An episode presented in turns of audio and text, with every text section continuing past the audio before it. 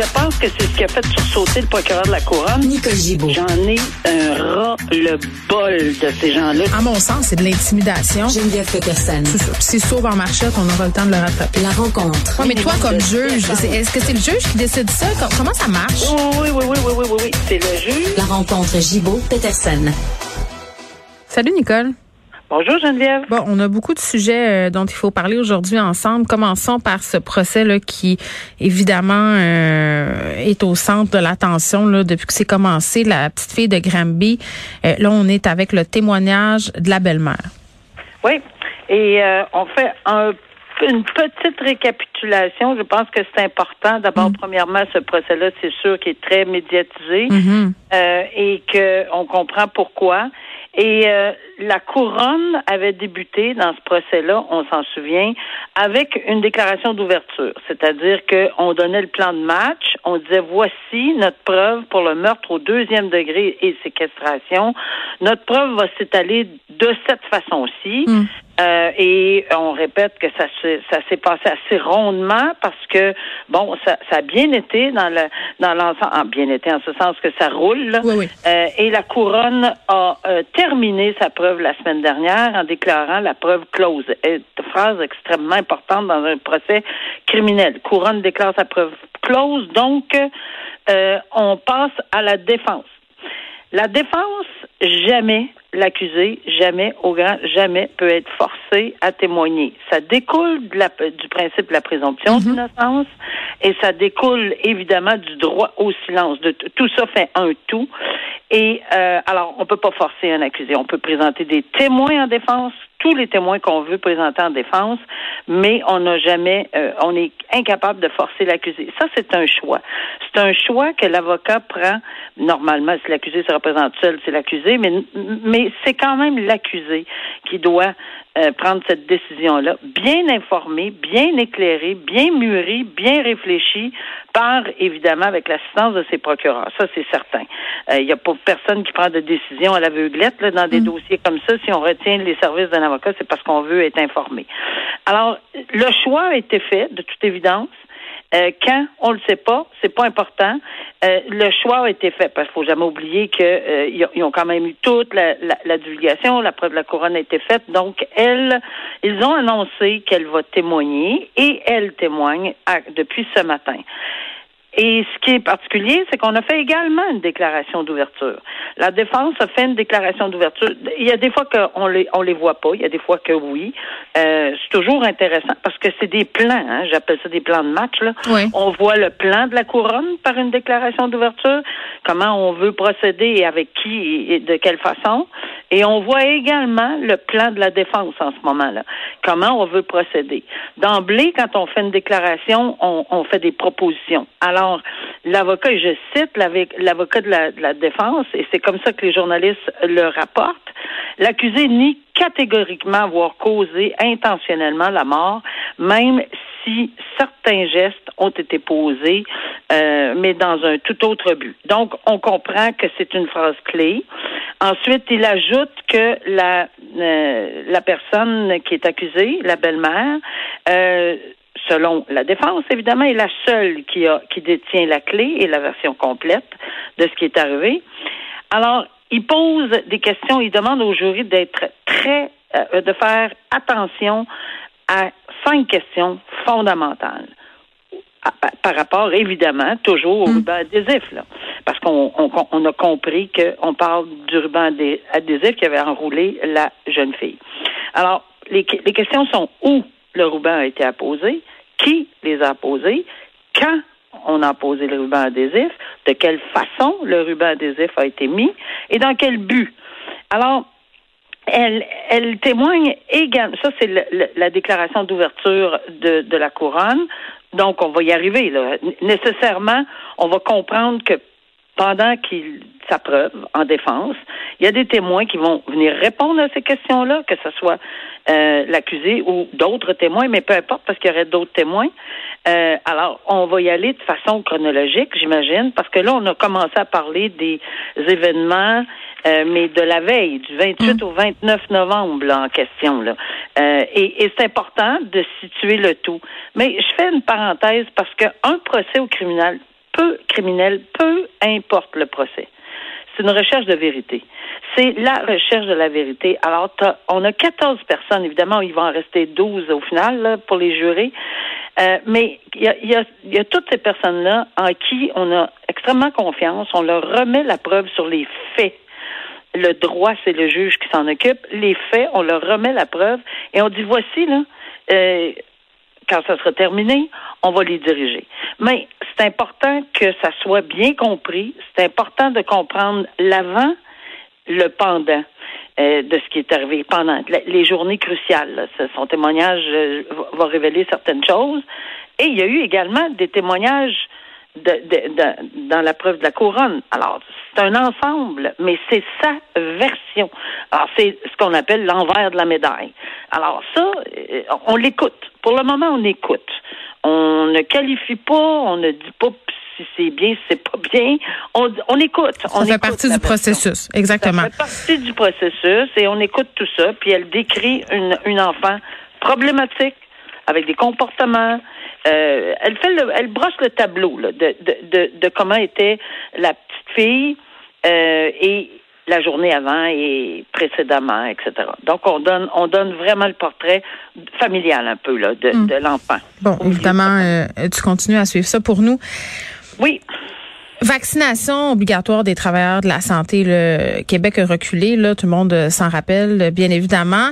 Plusieurs euh, personnes euh, qui étaient plus ou moins chaudes à l'idée là, de la vaccination obligatoire du personnel de la santé parlaient de la charte des droits, parlaient des libertés de religion. Là, le tribunal a tranché. Là, si jamais Québec voulait aller de l'avant avec la vaccination obligatoire, on pourrait l'imposer. Ben, oui, puis c'est une décision, euh, même si, euh, parce qu'on on, avait pensé de, de, demander au tribunal de pas se prononcer, parce que c'était plus nécessaire. et, et, non, euh, le tribunal pense que c'était important parce qu'on était au sursis, là. On demandait le sursis de l'application. Or, cette loi-là, comme le dit si bien le juge, mm.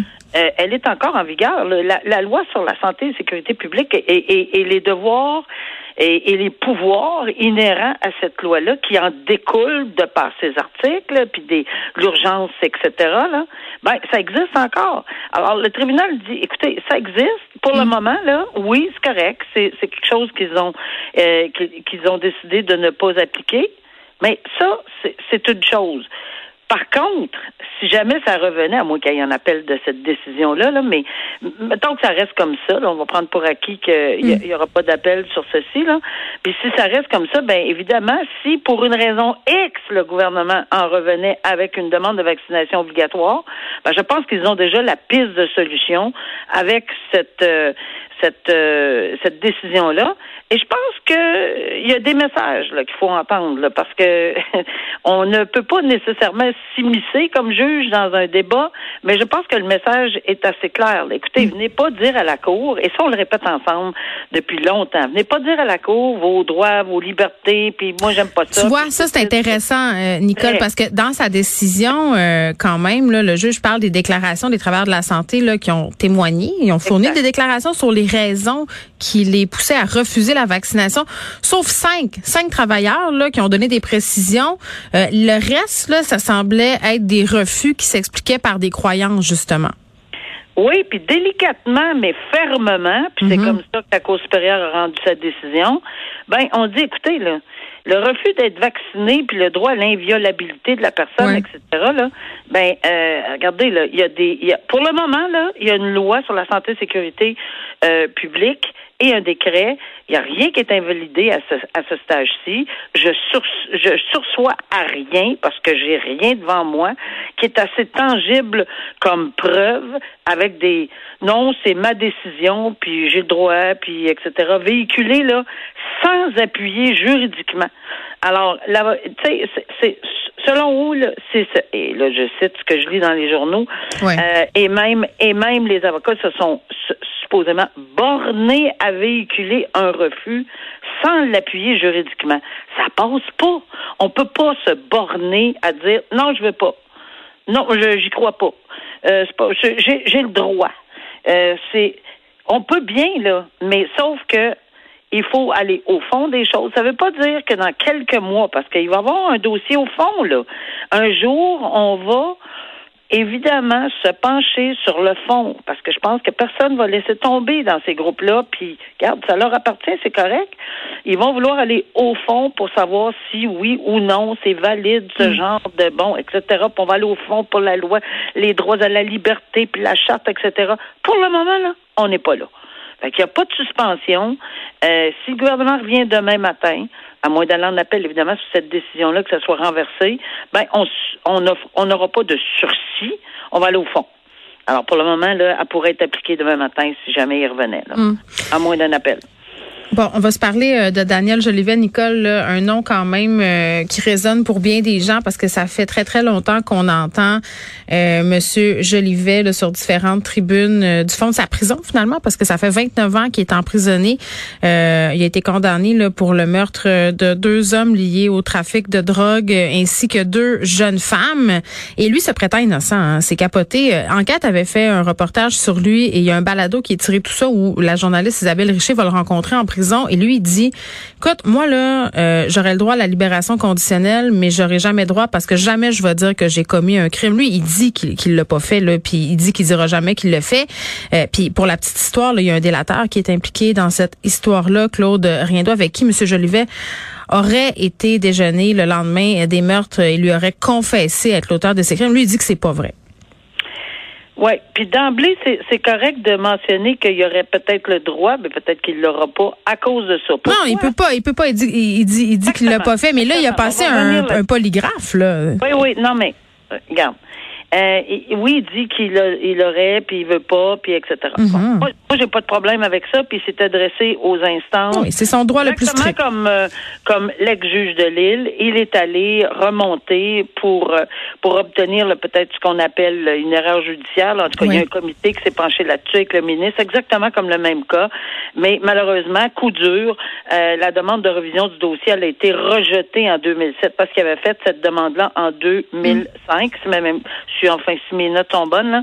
Et euh, bon, il, continue euh, à obtenir euh, plusieurs preuves et puis, ça ne veut pas dire que c'est pas exact. Il, continue à obtenir plusieurs preuves.